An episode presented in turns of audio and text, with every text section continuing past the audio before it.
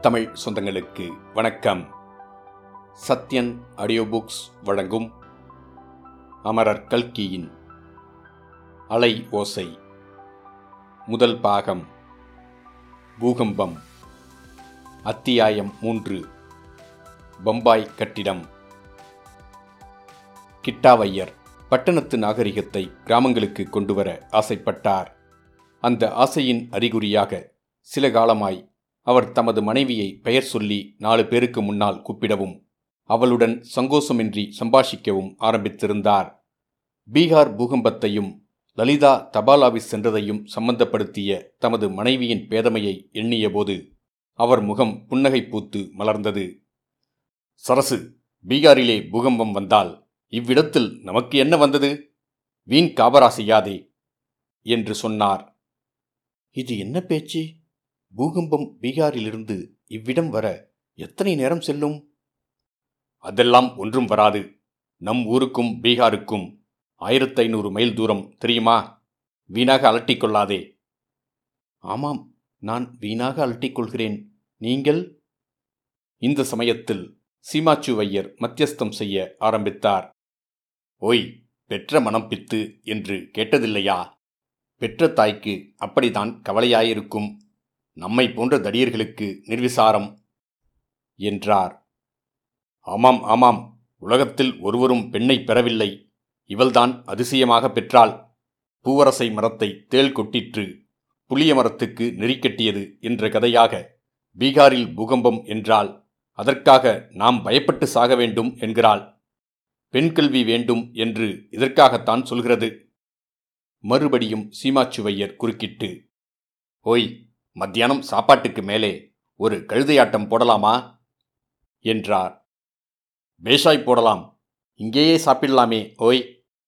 என்றார் கிட்டாவையர். வேண்டாம் அப்புறம் நம்முடைய வீட்டில் என்று சொல்லிக்கொண்டே சீமாச்சுவையர் வெளியேறினார். கிட்டாவையர் கொள்ளை கிணற்றடிக்கு குளிப்பதற்குச் சென்றார். சரஸ்வதி அம்மாள் வீட்டு வாசலுக்குச் சென்று குழந்தை லலிதா பீகார் பூகம்பத்திற்கு தப்பி பத்திரமாய் வந்து சேர வேண்டுமென்ற கவலையோடு அவள் வரும் வழியை பார்த்து கொண்டிருந்தாள். அக்ரஹாரத்தின் வீதி திரும்பி கொஞ்ச தூரம் போனதும் பெரிய சாலை இருந்தது. சாலையோடு அரை பர்லாங்கு தூரம் நடந்தால் தபால் சாவடி இருந்தது. லலிதா ஓட்டமும் நடையுமாக சென்று ஐந்து நிமிஷத்தில் தபால் ஆபீஸை அடைந்தாள். அவள் உள்ளே போவதற்குள் ரன்னர் தங்கவேலு தபால் மூட்டையை கொண்டு போய் போஸ்ட் மாஸ்டர் முன்னிருந்த மேஜையின் மேல் வைத்திருந்தான். நாலு அடி நீளமும் மூன்று அடி அகலமும் உள்ள அந்த மேஜையில் நாலாயிரம் இடத்தில் மைக்கொட்டிய அடையாளங்கள் காணப்பட்டன. போஸ்ட் மாஸ்டர் பேனாவை மேஜை மேல் தீட்டிவிட்டுதான் எழுதுவது வழக்கமோ என்று சொல்லும்படி தோன்றியது. தபால்கார பாலகிருஷ்ணன் ரன்னர் தங்கவேலுவை பார்த்து ஏனப்பா இத்தனை நேரம்? வழியில் எங்கேயாவது படுத்து தூங்கிவிட்டு வந்தாயோ? என்றான். தினம் உனக்கு இது ஒரு கேள்வி. ஐந்து மைல் ஜிங்கு ஜிங்கு என்று ஓடி வந்து பார்த்தால் தெரியும் என்றான் தங்கவேலு. சும்மா இருங்க அப்பன்மார்களே. இதோ கிட்டாவையர் வீட்டு குழந்தை வருகிறது என்று சொல்லிவிட்டு பங்காரு நாயுடு தம் கையிலிருந்த நோட்டு புத்தகத்தில் ஆழ்ந்த கவனம் செலுத்தினார். லலிதா ஓடி வந்ததினால் ஏற்பட்ட மூச்சு இறைப்புடனே போஸ்ட் மாஸ்டர் எனக்கு ஏதாவது லெட்டர் வந்திருக்கிறதா? என்று கேட்டாள். போஸ்ட் மாஸ்டர் அப்போதுதான் அவளுடைய வரவை அறிந்தவர் போல் நிமிர்ந்து பார்த்து ஓஹோ நீயா குழந்தை? கொஞ்சம் உட்காரு தபால்கட்டை உடைத்து பார்த்து சொல்கிறேன் என்றார். இன்னும் கட்டு உடைக்கவில்லையா சார்?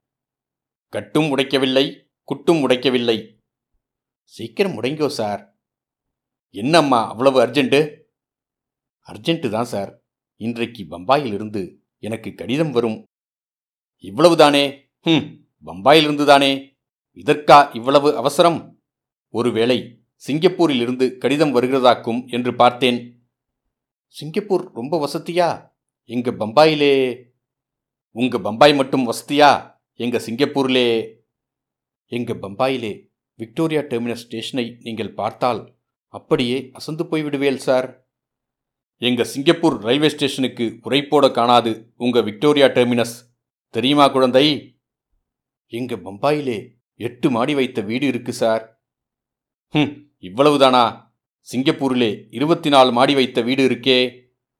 எங்க பம்பாயிலே மச்சு வைத்த மோட்டார் பஸ் இருக்கே. எங்க சிங்கப்பூரிலே மாடி வைத்த ரிக்ஷா வண்டி இருக்கே.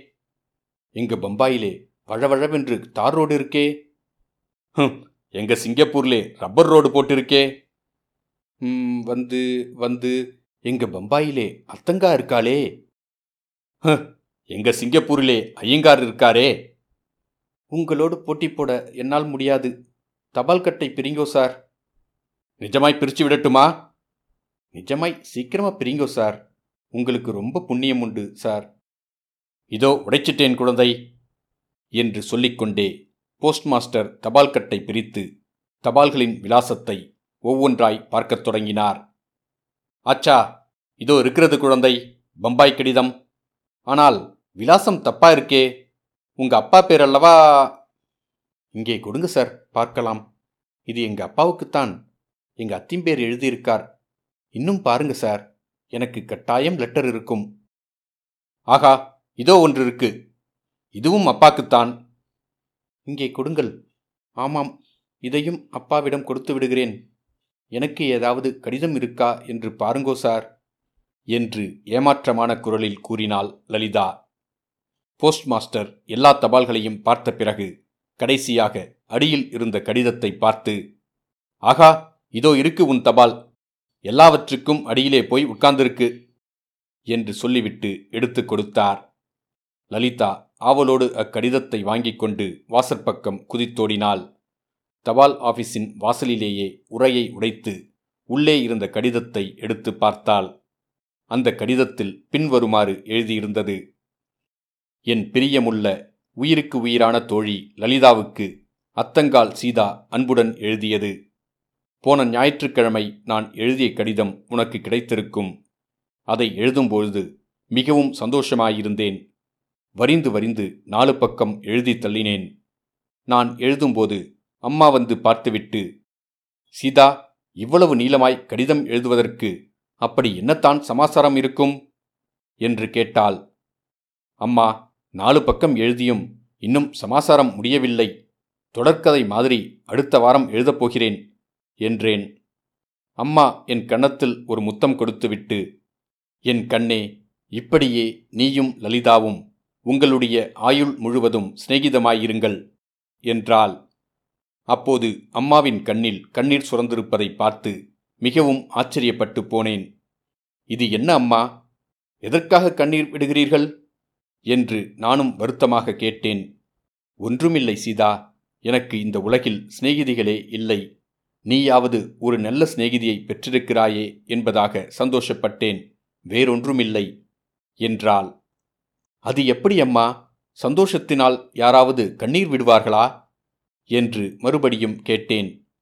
எத்தனையோ கதை புத்தகங்கள் படிக்கிறாயே சீதா ஆனந்த கண்ணீர் என்று கேட்டதில்லையா? என்றால் நானும் லலிதாவும் சிநேகிதமாயிருப்பதில் உனக்கு அவ்வளவு ஆனந்தமா? என்று ஆச்சரியத்துடன் கேட்டேன். ஆமாம் சீதா யார் கண்டார்கள்? எனக்கு ஏதாவது காலை தலையை வலித்ததென்றால் உனக்கு வேறு துணை யார்? அம்மாவினுடைய மனத்திற்குள் எங்களுக்கு வரப்போகிற விபத்து தெரிந்ததோ என்னமோ? லலிதா நான் மேலே என்னத்தை எழுதுவேன்? சென்ற கடிதம் எழுதின மறுநாளே அம்மா சுரமாக படுத்துக்கொண்டாள். சாதாரண சுரம் இரண்டு நாளில் சரியாய் போய்விடும் என்று அம்மா சொன்னதை நம்பி சும்மா இருந்துவிட்டோம். மூன்றாம் நாள் அப்பாவுக்கு ஏதோ சந்தேகம் வந்து டாக்டரை அழைத்து வந்தார். டாக்டர் டைஃபாய்டு சுரம் என்று சொல்லிவிட்டார். இந்த அம்மாள் போஷாக்கு குறைவினால் ரொம்பவும் மெலிந்து போயிருக்கிறாள். இத்தனை நாள் கவனியாமல் இருந்துவிட்டீர்களே என்று அப்பாவை டாக்டர் கேட்டபோது எனக்கு சுருக்கென்றது.